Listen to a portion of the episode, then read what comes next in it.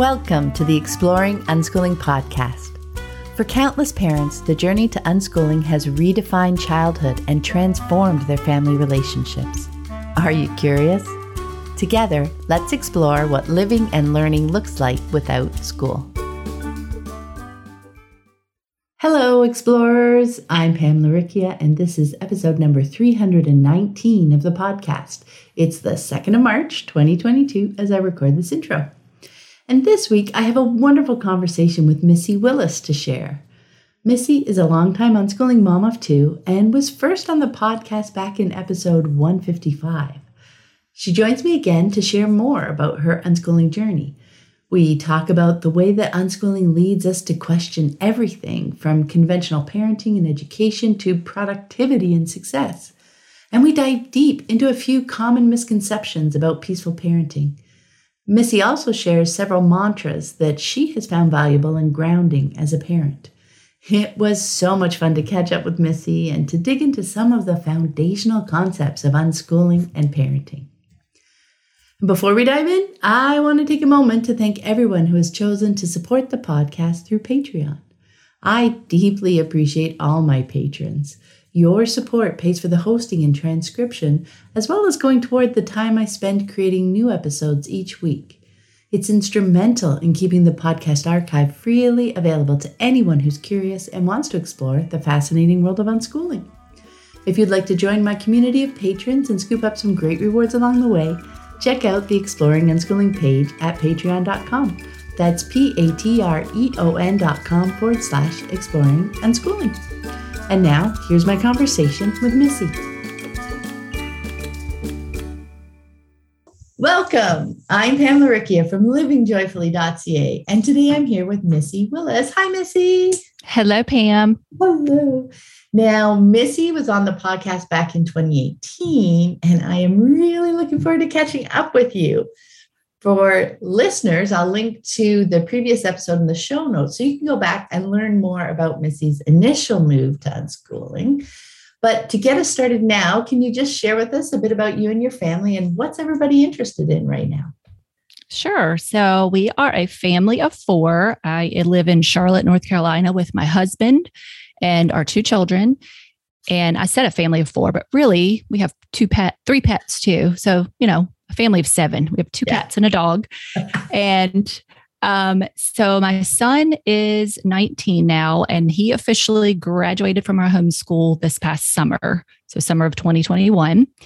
And then my daughter is 14 and a half and their interests have stayed fairly consistent, probably even since the last time we talked. My daughter still loves horses, participates in any activity that she can related to horses, and currently she is working or volunteering on Sundays to help another instructor teach younger children.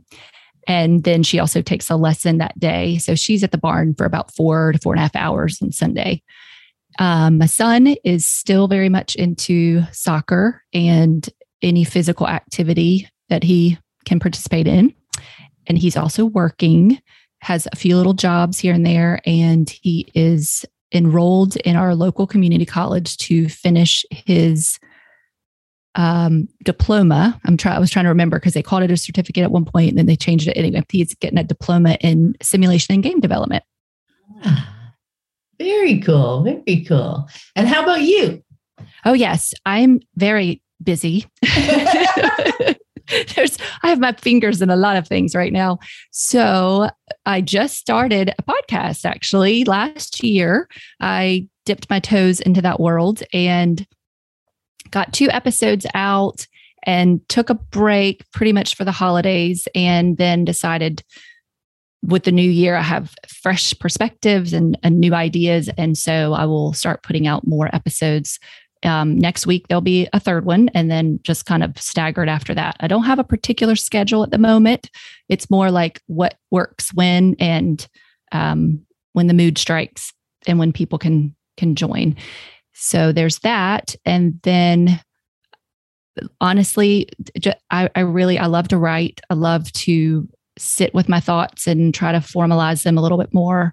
So the idea of putting together some sort of a book or it's always in the background and I've gotten so close but then I haven't quite pulled the trigger yet on a couple of things.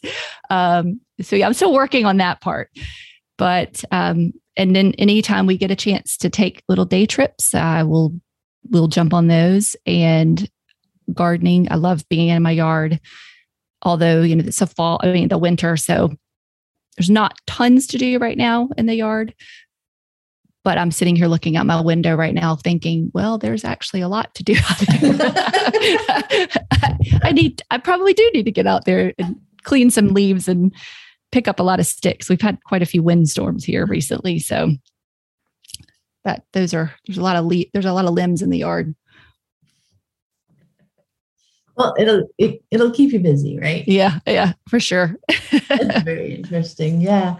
Now, when we connected for this call, you had mentioned to me that one of the things you like about unschooling is how it not only leads people to question the education system, but eventually other systems as well.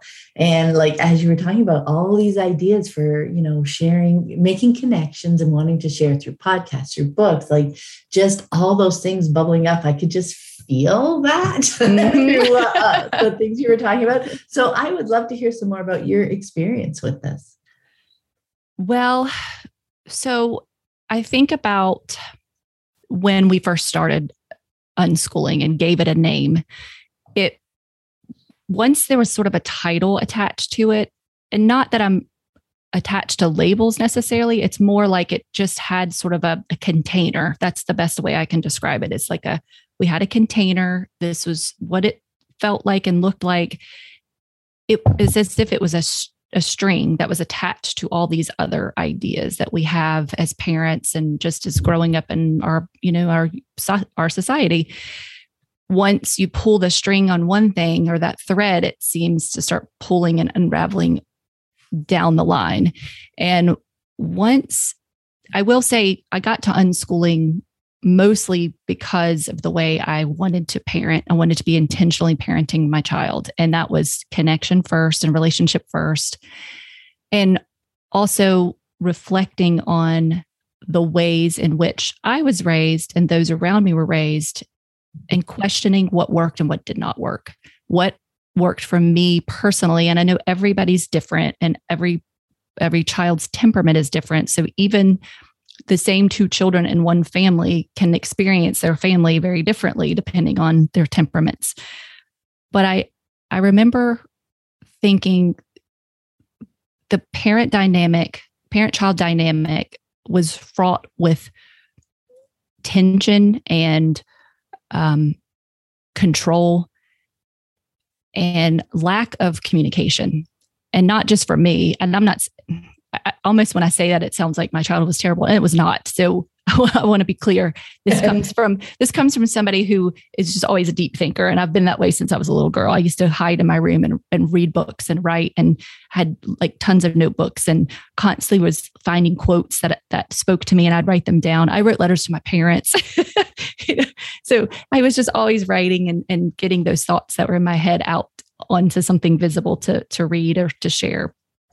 So, so having said that, it it was just the reflective personality that I have, and I also have a brother who struggled terribly in school, and he he's my middle brother, so I'm the youngest of three, and when I think about his experiences, he actually was kind of the impetus for me to go back to college and get a master's in special education because I saw how much he struggled and I saw also how much he knew and what he was capable of.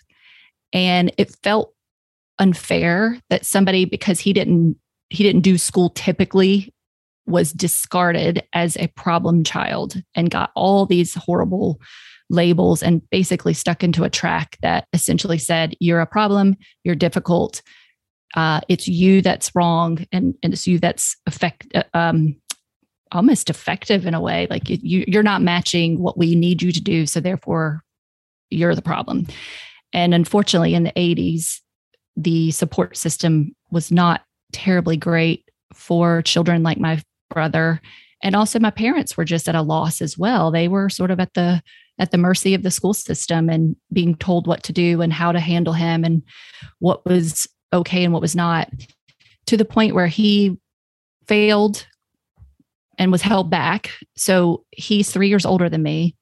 And um, he was in the eighth grade and dropped out of school at 16. So I was technically catching up with him in school because in the 80s, you just, you failed, you failed, you stayed back, you stayed back. So he had two, two or three, yeah, I guess it was three, almost three times, or no, two times he failed. And then I was catching up to him. So, you know, that was, that was hard to watch him suffer the way he did. And so all of those experiences, early experiences, sort of led to me thinking I want to do things differently and I want to be much more intentional and mindful. And so when my son became, he was four, he actually was four, uh, almost five. So he could have started school at four. I remember thinking, you know, we just had my daughter. She was six months old. And I was like, there's just no way I'm going to separate the two of them. I just can't, that doesn't makes no sense to me. He's still so little. And why don't we just give it a try? Let's just not send him to school because com- uh, compulsory school age in North Carolina is age seven, which, by the way, I did not even know having a master's in special education. That was not even talked about, you know. I and maybe it was touched on in classes somewhere, but for whatever reason, I had to look that kind of stuff up. In my mind, I was like, he's almost five. I have to put him in school. Yeah. Um, and thankfully, have a, a community of people who were already doing who were already doing unschooling and homeschooling to um, use as a wonderful guide and support system. So I, I think I might have answered your question. I feel like I got on a tangent. No, that was really fascinating. I mean, your brother's story is, um, I can see how that would lead you to to dig into that area. You know, like you said, you went and got your master's in special ed because you could see how that system failed him. Mm-hmm. Um, and that that led you, like even at that point, to question it before you had your own children. And right. so that opened your eyes there. But and then as you said, that really gets us questioning all the systems because once there's something that is like, you know, this exists and is accepted in our culture, in our society as a given. Once you question that first thing, it kind of opens you up to question so many. Well, what else is do I imagine is a given? Do I accept as a given? Um, that maybe doesn't make sense if I look at it a little more closely, right? Uh, yes, for sure, for sure. And so, yeah, when when the parenting paradigm is investigated and you're looking at your child in front of you and you're thinking, I want to honor his spirit and I want to ensure that he has the environment to grow up in that helps him become the best version of himself and support him in ways that I maybe wasn't supported or my parents didn't know how to support me when I was younger. And then to take all of that, all that energy that I put into parenting him for those four and a half, almost five years, to then turn it over to a very impersonal system that is not at all set up to think of the individual. It's all about the group. It's all about making things streamlined and efficient for this the the structure of the school model. Mm-hmm. It made no sense. It felt like it just felt wrong. That's the best way I can describe it. Yeah. And I even, even though it felt wrong, this is the crazy thing that Pam, even though it felt wrong, and in my heart, I knew there was still that part of my brain. There was still that little voice in the back of my head going, but, but, you know, it, well, this is what everybody's doing. And you're, you're just, you're just going to buck the system again, aren't you? And you're just going to create trouble. And, um, because when I was, when I went to, so I went to NC State and, um, graduated there with a degree in psychology and then worked for Duke University Medical Center on a research study for kids with ADHD. And I got involved in that because of the psychologist or the psychology professor that was my my counselor who was wonderful and I learned so much from her. She recommended me for this job. And I got into the world of psychiatry and education. So they all combined together.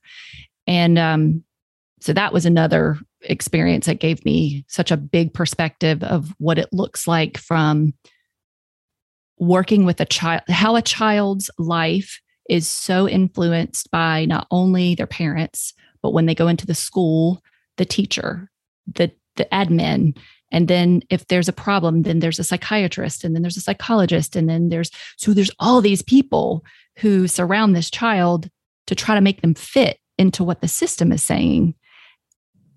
And then there's like, well, what about what the kid needs, really, what they need? And so it's that whole fitting that square peg into a round hole. And I got to see that play out multiple times and for several years to the point where in my master's program, I went to my advisor and said, I do not want to get a teaching certificate, which meant I would have to have quit my full time job and go work in uh, the classroom for, I don't even remember how long it was now, maybe four months, five months, and not be paid. And even though it wasn't about money, it was more about principle because I was like, I'm not going to, I'm not going to do it. And she said, well, we can, we can work around that. And so she created a customized plan for me to finish my program without having to do the the teaching certificate side of things. Um, and I remember being like, "Yes, that's that's a good idea. We're going to go that route." wow, yeah, that's so interesting. All the different lenses that really, uh, I feel like they helped you see how influential um, the outside structure was and mm-hmm. how much it was about molding the kids into the vision. Yeah. Rather than, you know, just respecting the child, mm-hmm. you know, and and meeting them there. Like there is just so much so many assumptions I think that within the system that the adults make that that we don't we don't even come to question like that the goal is to fit into the classroom for the child's you know advantage so that they can learn because that's the only way to learn is is this environment. So you know they so often they really have they feel they have the child's best interests at heart mm-hmm. right? But they can only see that one path to get there for right. them.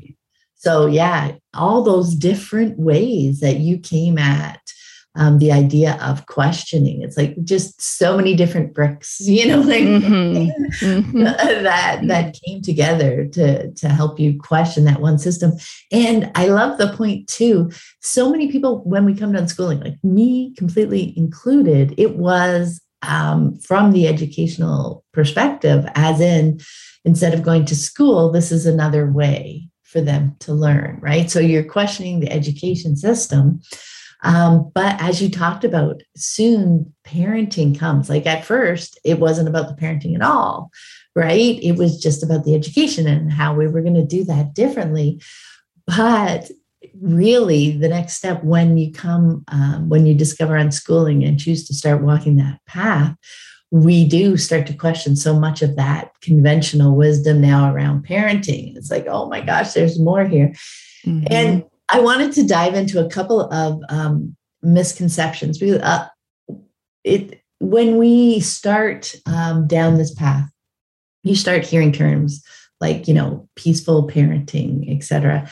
And I feel like so there are a couple of misconceptions that can get in our way at first when we start, okay, so what's this peaceful parenting thing? And one that I've come across quite often is that, and and it was in my mind too, like peaceful parenting sounds like, okay, when we get to peaceful parenting, um, we're not going to have any more conflicts, right? That our, our goal with peaceful parenting is to eliminate conflicts. If we're doing it right you know we're still in that mm-hmm. phase where there's a right and a wrong and it's still like adults and children and children as a group not as individuals which you you know alluded to earlier we are all so uniquely individual. We're all very different. Um, so that was one of the misconceptions that we're trying to eliminate conflict. And another is that the idea of being peaceful is akin to the idea of being passive, right? So if I'm mm-hmm. peaceful, I'm not going because I'm not going to, I don't want to generate any conflict, et cetera, Right. Yeah. So, but those two ideas can really get in the way of moving to these connected and trusting and respectful relationships that we're talking about in the unschooling space. So I was hoping you could talk a little bit about those because those can really get in our way, can't they? For sure. Yes. And the peaceful parenting, yeah, that's uh that's that's true. There's a lot of people who think peaceful, oh, that's passive, or you're just all over there sitting around drumming and holding hands and singing songs. and that, you know, it's like, okay, it's just a word, but it's amazing how powerful that word can be. And also how combative people become because you say peace and automatically you're like, oh, you're never going to stand up for yourself or you're never going to you know put boundaries down and your child's going to run all over you and it's going to be chaos. And no that's not what it is at all. It's all about that mindset the parent has in the relationship because our children are not born to us uh, with the all the abilities to be independent. You know they're born as vulnerable creatures and you know there's even the theory of the fourth trimester which is 3 months after a child's born there's still that that next trimester where they really need to be close to the parent and have connection and they don't need to be separated because it's almost you know it because they really do need that warmth and the comfort of a, a human body and a heartbeat and um and it, and it's also deeply ingrained in their brains for survival reasons. So the idea is to be aware of what is biologically and physiologically necessary for our children to thrive and while we know about the physical part of it is in terms of shelter and food, there's also the emotional side. And for me, the peaceful parenting part is about dealing with the emotions and dealing with the mental health and awareness of our children and ourselves. And so, what that has looked like for me over the years, and I will say at the beginning, when I kind of got into it, there was that question of like you said, it, am I doing it wrong? Oh mm-hmm. gosh, did I just say something that, oh, that's not peaceful. Uh oh, I'm in trouble. you know, like I, I, I've ruined my child. And now, now he's never gonna, you know, he's never gonna forgive me. Or so it's recognizing that when there is a conflict, which there will inevitably be conflict with our families, with our children, with our spouses, with everybody we have a relationship with, it's not that we're going to look for them, they just will happen, you know it's about how we're going to address them.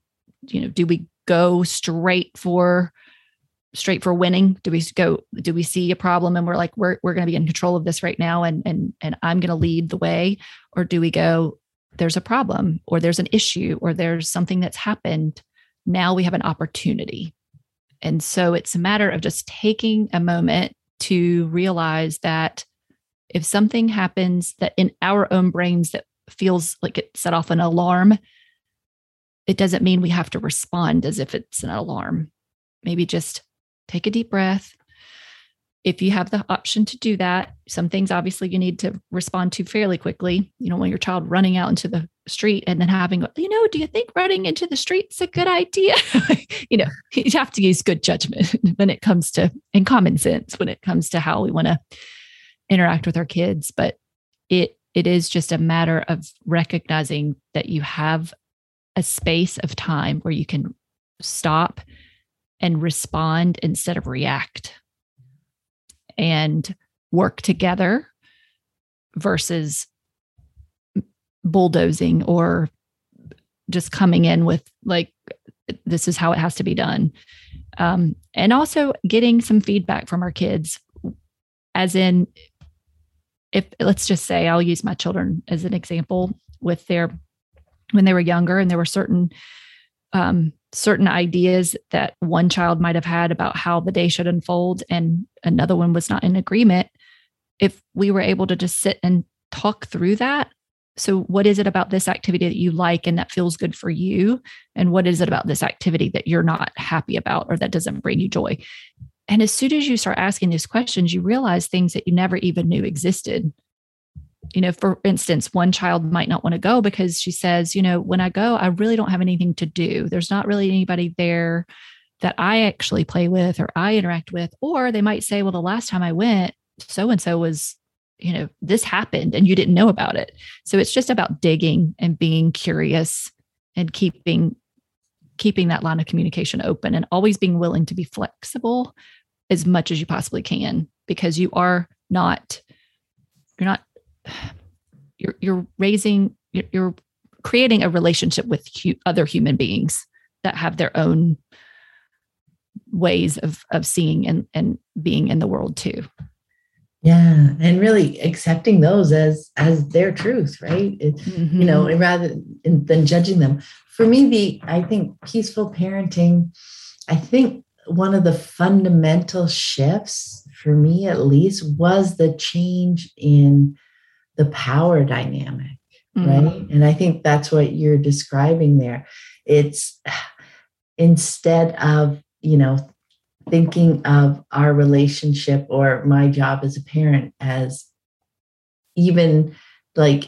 even trying to use peaceful language but but still expecting that they you know basically kind of fall in line or you know i'm the parent i know better i have more experience etc it's that shift away from that power over to really accepting that they're another human being with um you know with interesting ideas with um, information mm-hmm. that they can share about a situation like you were saying like you know what last time it didn't go well you know there was there was some conflict there i'm not comfortable going in again um, go or at least going in the same way so maybe part of the conversation is you know what let's bring something you can that we can do together so then mm-hmm. i'm there mm-hmm. with you etc so that you won't be left on your own to engage with something you know there are so many creative possibilities when you move beyond like that yes no kind of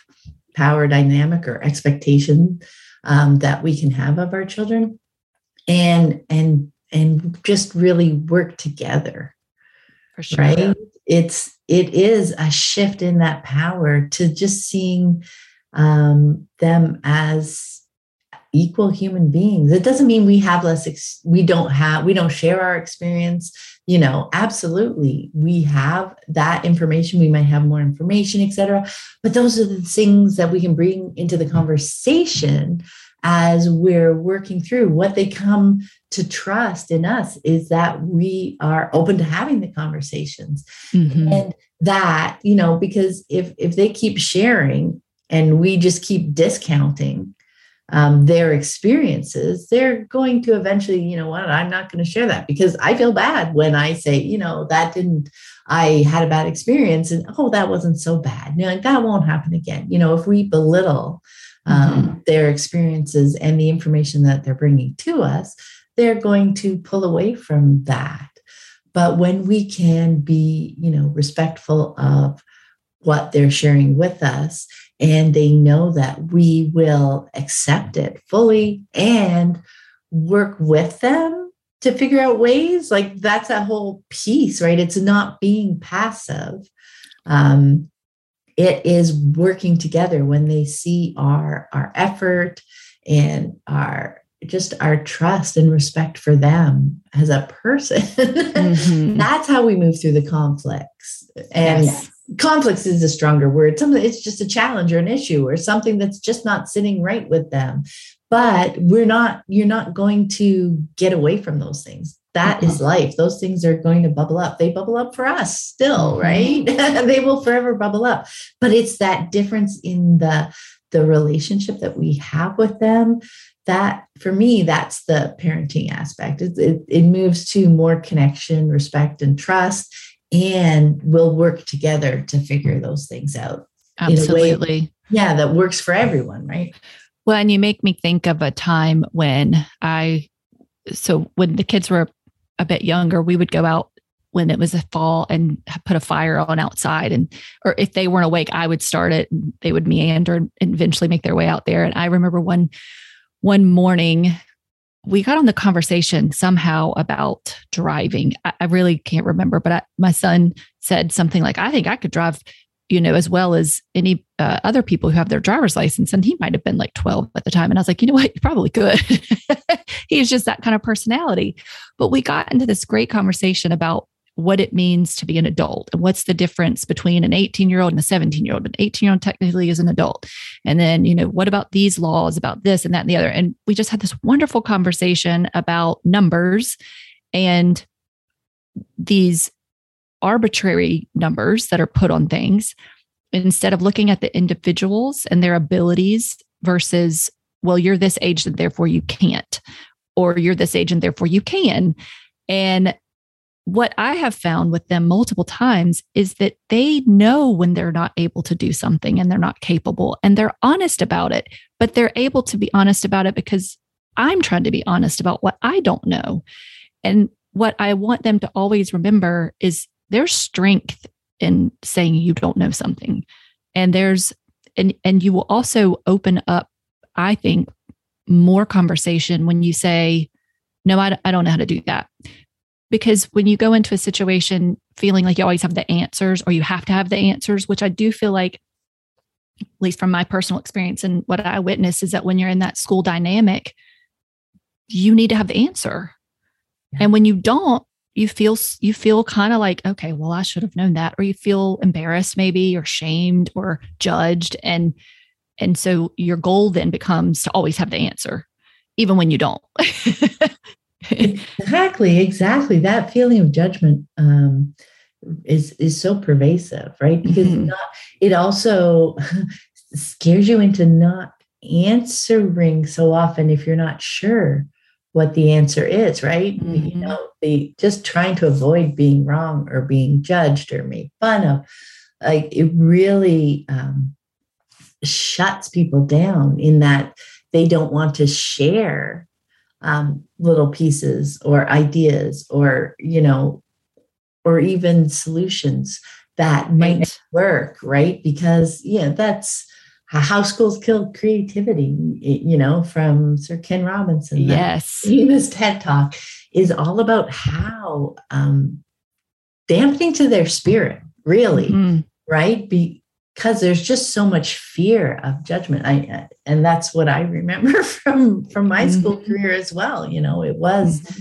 you know i will sit in sit here i'll take it all in i'll study it i'll you know regurgitate it for the test wonderful but there was so um less so much less discovery so many less yeah. questions like okay well i have a question about this but that's not where they're going with it so obviously you know that's not important you know there was it just it's it's a completely different dynamic isn't mm-hmm. it right and then when they are asking their questions, when they're, oh, I don't know that. And without judgment, we can just like pick up that conversation.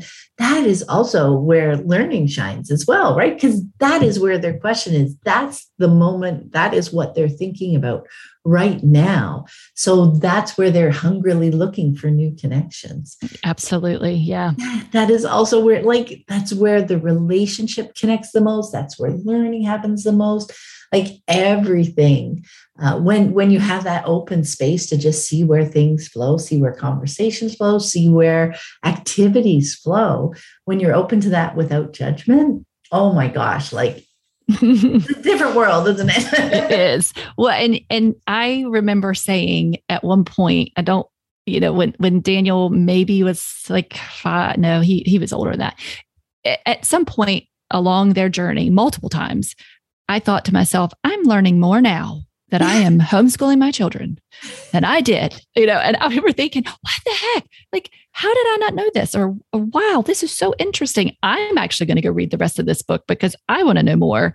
And the idea that that learning being in school for 12 years, then going off to college, then going to more college, whoops, um, there was just so much stuff that was missed and I know you can't learn everything, and not everybody's expected to have like a million different um, topics that they can dive deeply into.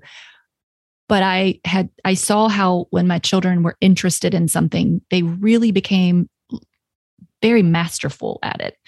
They, they didn't stop at just the basics. They learned, then they read and they watched videos and they asked for resources and it was fascinating to watch it stick too. That was the other piece of it. Like they haven't had one single test, they didn't do one project, they haven't filled out a worksheet, and look at them. You know, it's just they they knew it. And my son, when he was fifteen, he had he had been saving his money up to build a computer, and I thought when he started talking to me about this idea, I remember thinking, okay, I'm going to have to take a class. I'm going to have to watch some YouTube videos. I'm going to have to get some sort of, I'm going to have to call somebody. And he comes to me and he's like, Mom, I got it. I know what to do. I've already figured out all the stuff I want. He essentially created an Amazon shopping cart and just put everything in the cart until he raised enough money or earned enough money. And he turned 15 and we bought everything and it came within a week. And to see him put that computer together was just wow. Because in my mind, I'm like, oh, I'm going to have to do all this stuff. And he had it, he had it under control. And all he needed from me was to be excited for him and to support him and to answer questions if they did come up. But it was as if all those years of Lego building led to this gigantic computer build because he did. He was sitting on the table and I'm like, oh, there's this piece and it clicks into this part. And then you have to pull this out. And you, so watching him do that, I mean, I learned how to build a computer from my 15 year old. Mm-hmm. And it, I mean, we learn so much from them and or anybody when they're willing to take their interest as far as as they can.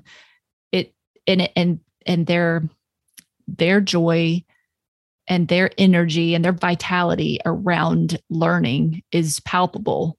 So, how can you not be excited for them when you see their eyes light up and their whole body respond in a way that shows they are fully invested and you know if if if we were able to see their brains light up it, they would be on fire and you know what's so interesting too like through your experience there and i've had that same experience how we still jump to mm-hmm. like classes and you know as the first oh you know i i need to learn this or that that we need to kind of learn it first to be helpful and supportive for mm-hmm. our kids and you know i love that space like you said i'm just saying to myself because that's one thing we learn is like okay you know i don't have to jump in right away.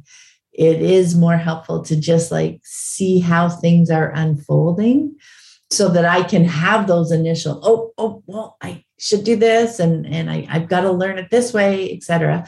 But we can it, it back back to what you were talking about, uh, react versus respond, right? Mm-hmm. Instead of reacting and jumping in with those things, just to sit with them a little bit um, and choose how we respond. When we let them give them the space to lead while we're also they know that they can ask us you know and that we can be there to support them and we can pass them that part from across the table so that they can snap it together.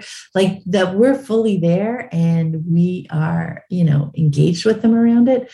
But that the first path that we jump to um, that we imagine through this project isn't the only path, isn't mm-hmm. necessarily the best path. It's just a possibility and it's their path to choose, right? Mm-hmm. Yeah. And we can get in the way. Yeah. We can really get in the way because, and it's funny, I was, my daughter, uh, we were out today together and got into the conversation about learning. I'm not really even sure how that popped up. we were talking about learning and and I and I recalled um, a conversation prior about how if I, if if it was dependent if my kids had to depend on me for all the knowledge they would never be anywhere close to where they are right now. Because it's impossible as a teacher quote unquote parent teacher homeschooler whatever you want to call yourself you cannot know everything there is to know in a way that makes sense for each of the individual people that you're in in relationship with. And so that's why that relationship has to be that symbiotic back and forth. I'm here for you for this and very clear on here's my here's what i see and here's what i understand but here's also where my knowledge falls short. So tell me what you need from me and and you've got my full support. And so uh, yeah it's like with anything my brother's very interested in a particular supplement for instance. I might find something and be like hey i found this you know have you heard about this? And i'll send it along the way. And then same with my kids if, if i know what their interests are and what they've been engaging in if i find something of interest that i think they might enjoy whether it's a video or a, something on instagram or i'll just pop it over to them and say hey i saw this. Does this look you know? Just because that's what I love when somebody sends me something because they know, oh, Missy enjoys gardening or she enjoys learning about who knows what, a lot of things. all the things. all the things. You know, and somebody sends something to me, then I'm like, oh, yeah, thank you. I appreciate that you thought of me for for that particular topic. And that's the way I have seen over the years it just it's impossible to know everything that that that you it's just impossible to keep up so you just kind of have to get out of the way yeah to, like to think that we would be the only resource certainly as mm-hmm. they get older like uh, to, to support them as they're exploring and figuring things out rather than feeling we need to know the answers and, mm-hmm. and dispense with them now um, I recently saw one of your posts on Instagram that was about mantras, and I was hoping you could share a few of your favorites and why you find them helpful. Like, I found that really interesting. Oh, the one about the parent mantras? Yeah, yeah. Yes, yes. Um, so the thing is, when, like I said to you before, when I was younger, I really there was something about quotes for me yeah. that really resonated and i and i think it's just the simplicity and yet how profound they can be and so when it came to parenting and and being a topic that i particularly enjoy discussing and learning about it felt like a logical thing to do to create a little list of of things that really matter to me um, and to and to the relationships I, I aim to to create with my children. So relationship first, and I mentioned that earlier when it came to us deciding to unschool. Unschooling happened because relationship first. Yeah. So it was parenting, and then the educational piece pops into our world. Like he's five now, he must do all the things that are you know on the list of of curriculum and and what the school says he needs to know. So that was that was one. And then the listen pay attention observe because one thing i have noticed is is that parents talk so much. Yeah. they just talk too much. And i just I, there was a, an incident one day at, um, at a park and to hear and and uh, and of course it's you know we're all in a different space learning and growing and trying our best and doing what we can with the knowledge that we have. And but the over talking of children was is so loud to me and i notice it a, a lot. So if a child is trying to express themselves or make it clear what their interests are and the parent is just not hearing it I remember thinking you just have to shh, just shh. If everybody just did that, it would be so much more calm. Right. and mm-hmm. you know, and even um, my children, they they they were for sure very strong in their convictions of doing it by themselves, and that happened quite a few times where I would, you know, they would be making a craft, some sort of craft, and need the scissors or and I would come in and take the scissors and they were like mama do it by myself. I'm like okay you're right you're right. And so that that whole idea of just stepping back and kind of getting out of their way but but then on the flip side of not necessarily physically getting out of the way but verbally too. Yeah. yeah that's a big one. Like I, you do see it all the time parents trying to like they do they jump into like almost sometimes that they're fearful of what their child might say like they want to tell them how they they're feeling mm-hmm. what was wrong with the situation or what went wrong for them etc like they they feel like they're trying to be helpful but they are completely turning the situation and making it about them and how they see things or how they think they should be seen mm-hmm. or felt, right?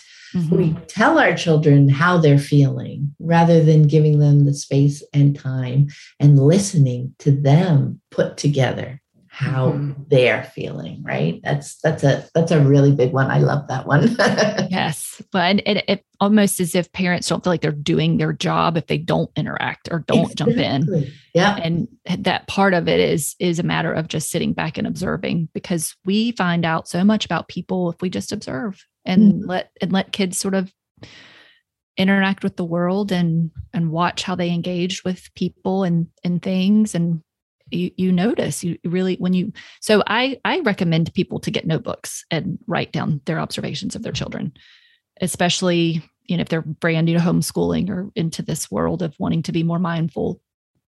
Pay do you really know who the people are in your home? Do you really can you really see what they love can you really see what lights them up what what activities they say yes to more of what activities they don't tend to enjoy and when you sit down and and very and become aware of that, it it's kind of striking sometimes. And you go, oh wow, oh, we were actually doing that a lot. And they had told me multiple times we really don't want to do it. You know, so you yeah. just it's it's eye-opening. Um, and then the other one, oh, when you when you don't know, say so.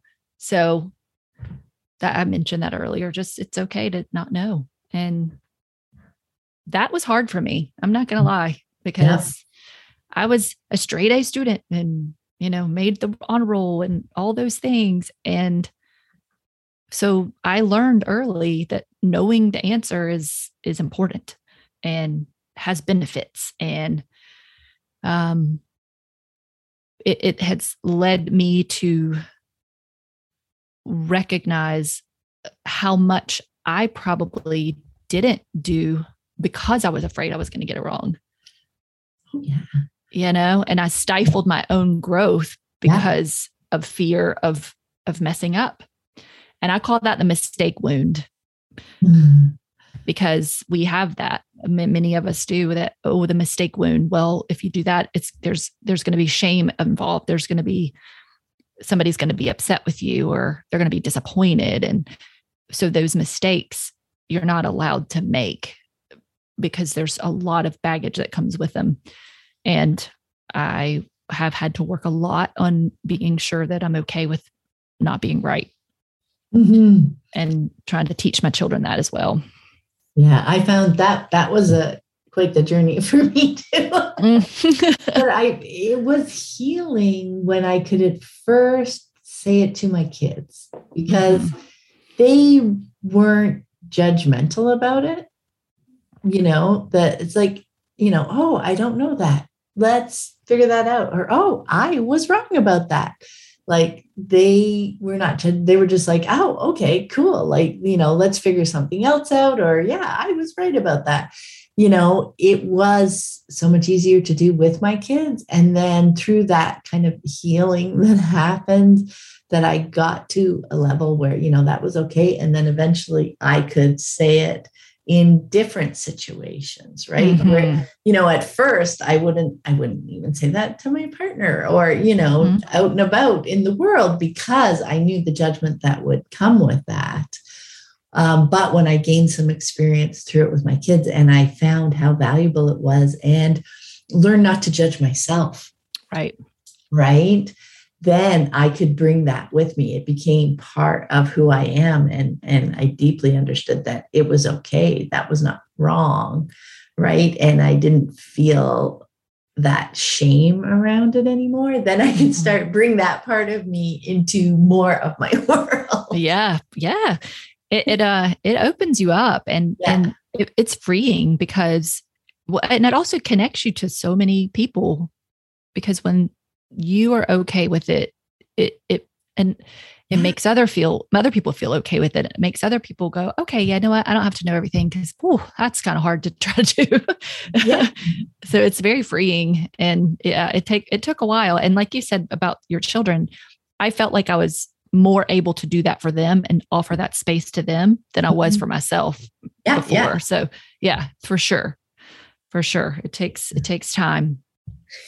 Um, do you want me to go through the other the other two? There's Yeah, two sure. more. So so learning happens all the time, everywhere. That again was uh, pretty much something that I ran. I, I got to when we were full on in the unschooling world Mhm. because to watch my son learn to read just through the activities he was doing and the interests that he had, even though we never sat down and did like formal teaching of of how to read, we read books together all the time and we had activities that incorporated the grammar and sentence structure and all that on the earlier side of things. But same with my daughter. She she read just from playing Minecraft and learned how to type and spell. And even if they're sitting alone somewhere on a hammock, you know, staring at the sky, they're learning. They're they're taking in information. They're either through through their bodies or through their vision or through their ears. Something's happening. And just because you can't quantify it or test it or have them even regurgitate what they've learned doesn't mean that they haven't learned because learning is a continuous experience and it there's a stacking that takes place. Once this is learned and that connects to this and then that stacks onto that. And how can we ever ever pull that apart for in an individual? We can't even do it for our own selves. There's sometimes i think about like how did i get to this point? Like i have no idea. I just got here. But you did it. You had so many experiences that led to that point. And how would we we can't we just can't break that down for our children. And it's okay. We don't have to it's just a it's a it's the reality of ex- being a human in the world and experiencing the world with all your senses Yeah, that that was another interesting piece too. I found because you know, whereas in my mind I was trying to you know see all the learning, define all the learning, etc. Mm, For them, learning was more like just the air that they breathe. yes It wasn't an act that they defined. hmm You know, so somebody coming up and asking, or if I, what did you learn today? Right? I mean, that is almost a foreign question for them often. Like they'd have to sit and think and and you know, because it, it's often it's almost like osmosis, right? Like, and how do you Mhm. define what that piece was, what that connection you made, even if you're sitting in the hammock and you know things are just spinning in your subconscious like to define and to just put on a pedestal like what did you learn today that that what you learned defining it has and also that it has a value Mm, up over and above other things that you did? Yeah. Because just by the fact that that's what you're asking them right? Hmm hmm Yeah, it's like um visually, I think of it as looking at some absolutely beautiful landscape where there's clouds and a mountain and you see trees and you see a stream, birds, wildlife. And that is a child's learning. That's ev- it's so big and vast and interconnected. And then when you try to ask them what they learned, it's like taking this gigantic, I don't know, uh, it's like chopping into the mountain mm-hmm. and separating it out. And so now you've you've taken this big picture and you've tried to turn it into little tiny boxes. And it it just it feels the best way it just feels cold to me. it doesn't feel that it feels cold and and like inflexible and and rigid it, it instead of it, it being this beautiful vast open kind of rolling hill and continuous experience.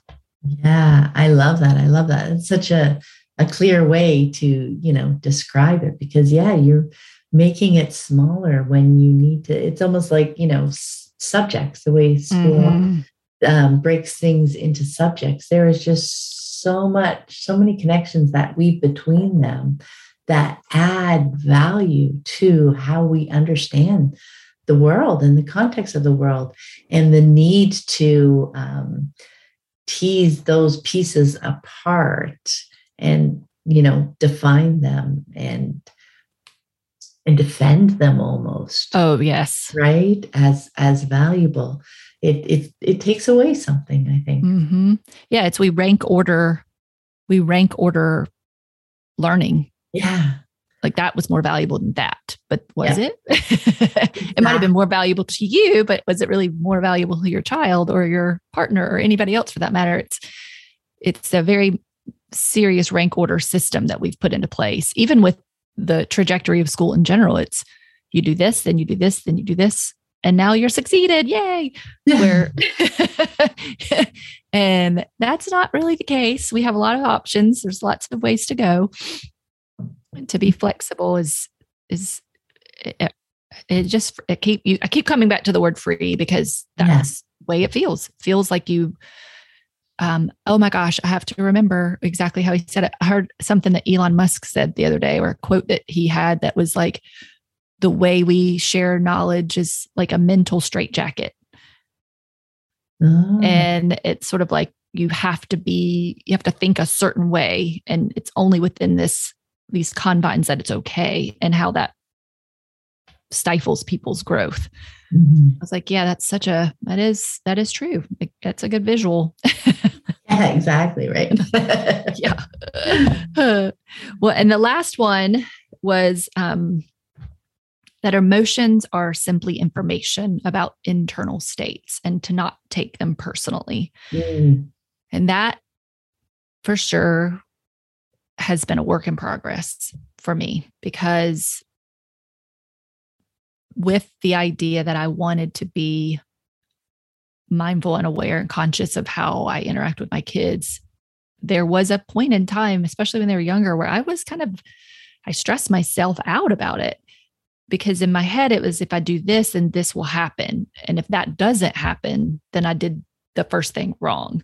Or I could have gone this way or could have gone that way. And, and it's almost like you sit here and dissect every word you say and every behavior you have. And that is not the point. So I'm putting this out as a PSA to anybody who's listening. you don't have to dissect everything you say and do. Um, it's more of a recognition that there are options and and our children are going to have emotions and responses to things that we say and do that are theirs. And and it's not that we've created it or made it happen because they're still learning and growing and they're exploring their own emotional terrain. And our i feel as if our role and this comes not just from my personal belief it's more like from science and and understanding psychology that our goals as parents is to help our children work through their emotional experiences. Not that we need to negate them or shame them or it, but but we we allow them to have them. And then we also have the opportunity to talk with them about it and help help them understand how to think critically about the experience and help them learn how to respond versus react. And the best way we can teach them that is to is by example, number 1, and then again just being willing to have that open conversation. Yeah, yeah, I, I love the just the idea like the mantra there that this is this is information we're learning more about them alongside them, right? Mm-hmm. Helping them process it. Their emotions aren't about us. Like they're not trying to piss us off. Mm-hmm. They're not trying to ruin our day or anything like that. That it it really is about them and about um, what they're what they're feeling in the moment, etc. And I find when I got stuck in kind of that analysis place, mm it was harder for me to be in the moment with them because part of my mind was doing that analysis and mm-hmm. trying to mm-hmm. jump ahead. Oh, if I do this, what'll happen? You know, et cetera, et cetera.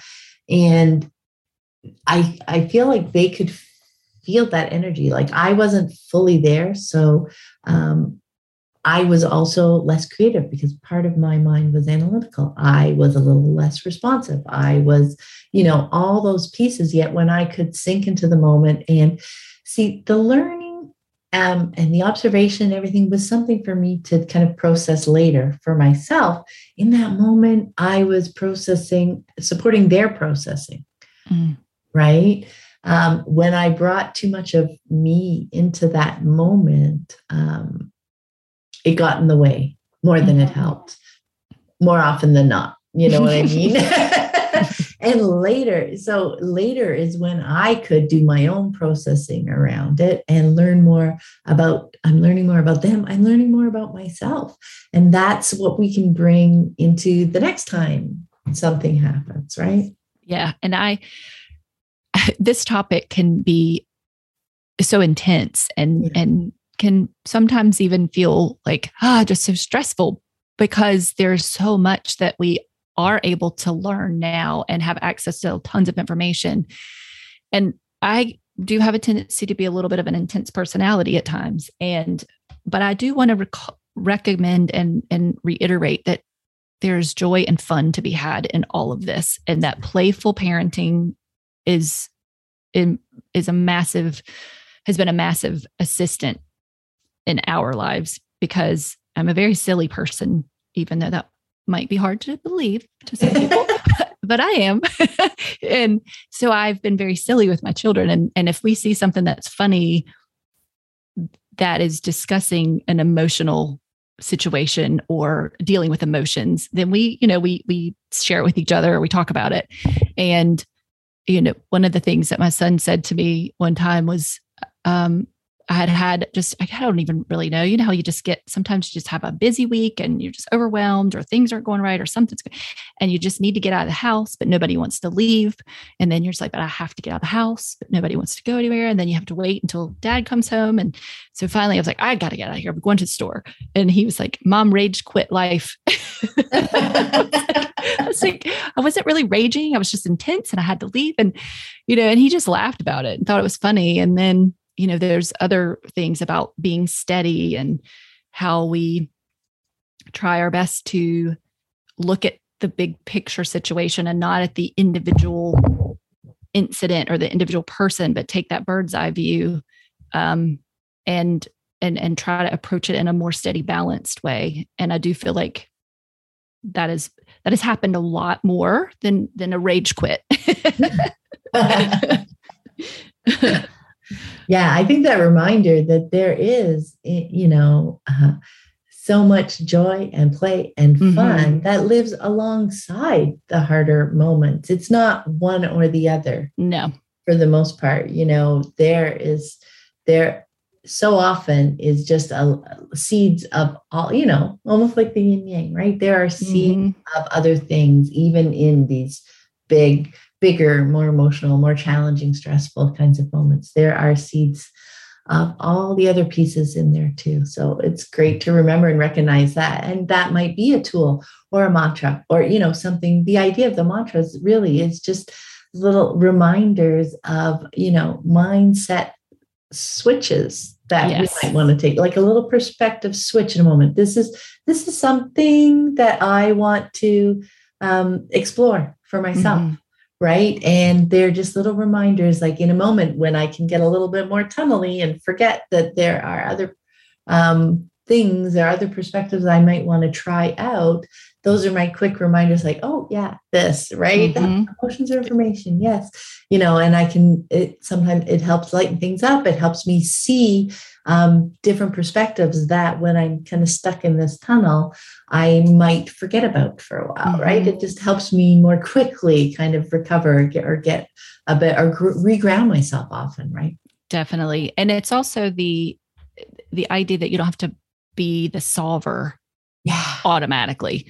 That it, like you said, it's just like we were talking about. It's, it's just information. So just take the information and then, you know, now you have more information and you can incorporate it versus putting out fires all the time. It's Yeah. not about running around putting out fires. Um, and the yeah, the playful piece is huge, and it really it really does diffuse a ton Yeah. a ton of a ton of situations even for ourselves like if I, if i find myself getting a little wound up about something and somebody says something funny or calls me out on it i laugh i mean it's hilarious you're like yep Yeah. you're right yep yep absolutely that's exactly what's going on. And that's part of what's so valuable of, of cultivating these you know connected and trusting relationships Mhm. that you know we are open to and they are comfortable sharing yes. Little insights and observations that just kind of go oh yeah you are so right you know again mm-hmm. you know admitting we're wrong or or that you know we've gotten focused or tunneled in some particular area that we can help each other out. And our kids are so capable of helping us out too right? Definitely. Yes. Yes they are here to teach us just as much as we are here to teach them yeah, right? So, I'm curious to know what has surprised you most about how unschooling has unfolded for your family so far at this point. wow. So, surprise, surprise. Let's think. Huh. I would say what's what has probably surprised me the most is the constant evolution of mm-hmm. our, my children. And I don't I don't say that from a like I didn't never think that they would evolve. It's more that it's fascinating all the different ways that they evolve. And when there's a there's a tendency to see our children as a, at a certain age and think, oh, that's who they are. That's how they're going to be. They're going to be the outgoing one. They're going to be this. They're going to be that, and then they switch, or maybe they become a little bit more quieter a little bit more softer. And and so the the ability to recognize and to appreciate that the evolution will happen in ways that you might not ever be able to predict. And that's okay. Mm. So that's probably been the biggest biggest thing for me. Oh, because yeah when i think about myself at the beginning of this journey and what i was what my brain was creating for my children. You know i had i had i had images in my head i had ideas in my head and maybe even expectations about what things would look like and not all of those have come to pass and that's okay. It's not like what i was creating was so wonderful that if they didn't do it it's like a, you know somehow failed. It's more just that i think that natural thing that we do as humans is we we like to see patterns and we recognize that if this is happening then that usually follows. And that's not always the case. Yeah. Yeah i love that. And and that was something i also you know learned from my kids. I was more accepting of how i continued to grow and evolve. Mm-hmm. when i saw how wonderful it was for them for sure. Like now I'm me. I'm an adult. You know, I'm fixed. Yeah. Yeah. we need a T-shirt. yeah. I'm an adult. I'm fixed. oh, that's so funny. But it's true. You know, we get like that said the, earlier about the ages, how we get attached to this idea that the age equals some list of things. And mm-hmm. that is we all we, we all know. Even even when we were children we knew. We could see it. It didn't feel real. It felt like somebody was trying to pull the wool over our eyes. But kids are kids are smart. They can they can see through it. Definitely. All right. So what is your favorite thing about your unschooling days right now? Hmm. Hmm. i would say I, I would say just the honestly at this point we it's just so easy so so relaxed. And we have with my son being 19 and he's just he's just a partner in our home. He's here and and coming and going and um and i just love the relationships that we've built over the years. And i feel truly honored to be their mom. And so to it, it's as if I can, in a way, sit back and appreciate all those earlier years and the effort that I put in. And that is that that's it feels magical some days. And I'm very, very grateful that we were able to do what we were able to do. So I would say for sure that when they get older and and they have a lot more they, they take more ownership over their time and how they're going to spend their days and where they're going to be and so that also obviously frees me up to do a lot more um, of the things that I might be interested in. And not that I was not doing stuff before. I don't want to make it sound like I couldn't do my interests because I do believe fully that our children learn how to live their lives by watching us live ours. Um, and so if we stop doing things that we love and care about, we don't want to do that because it's almost as if you're a martyr of some sort. So, but yeah, so I, I would I would say that just their being able to sit and watch them continue to take ownership over their lives and make decisions for themselves in, in ways that were different from when they were younger and um and and loving and and absolutely enjoying learning and following their interests and their passions so because that doesn't change no matter age, right Mm-mm. Oh, that's so beautiful. Thank you so much for taking the time to speak with me today, Missy. I really appreciate it. Thank you. Thank you, Pam. I appreciate it so much. Oh, it's so much fun. And before we go, let people know where they can connect with you online. Okay, so I do have a Facebook page and an Instagram page, Let Him Go Barefoot. And I started a podcast, which is it's on Apple and Spotify and Podbean for anybody who's on that. And I have a blog by the same name. I'm not nearly as active on that as I have been in the past, but there are some older pieces that I've written, and um, you can connect with me through that. So yeah, those are the those are the main ones. Perfect. We will have links to all of those in the show notes. And thanks again, Missy. Have a wonderful day. Thank you, Pam. You too. Bye-bye. Bye. I hope you found this episode helpful on your unschooling journey. And be sure to check out the growing podcast archive. The conversations never go out of date. You can find more information about my books, the Living Joyfully Network online community, and the Childhood Redefined Unschooling Summit online course at my website, livingjoyfully.ca.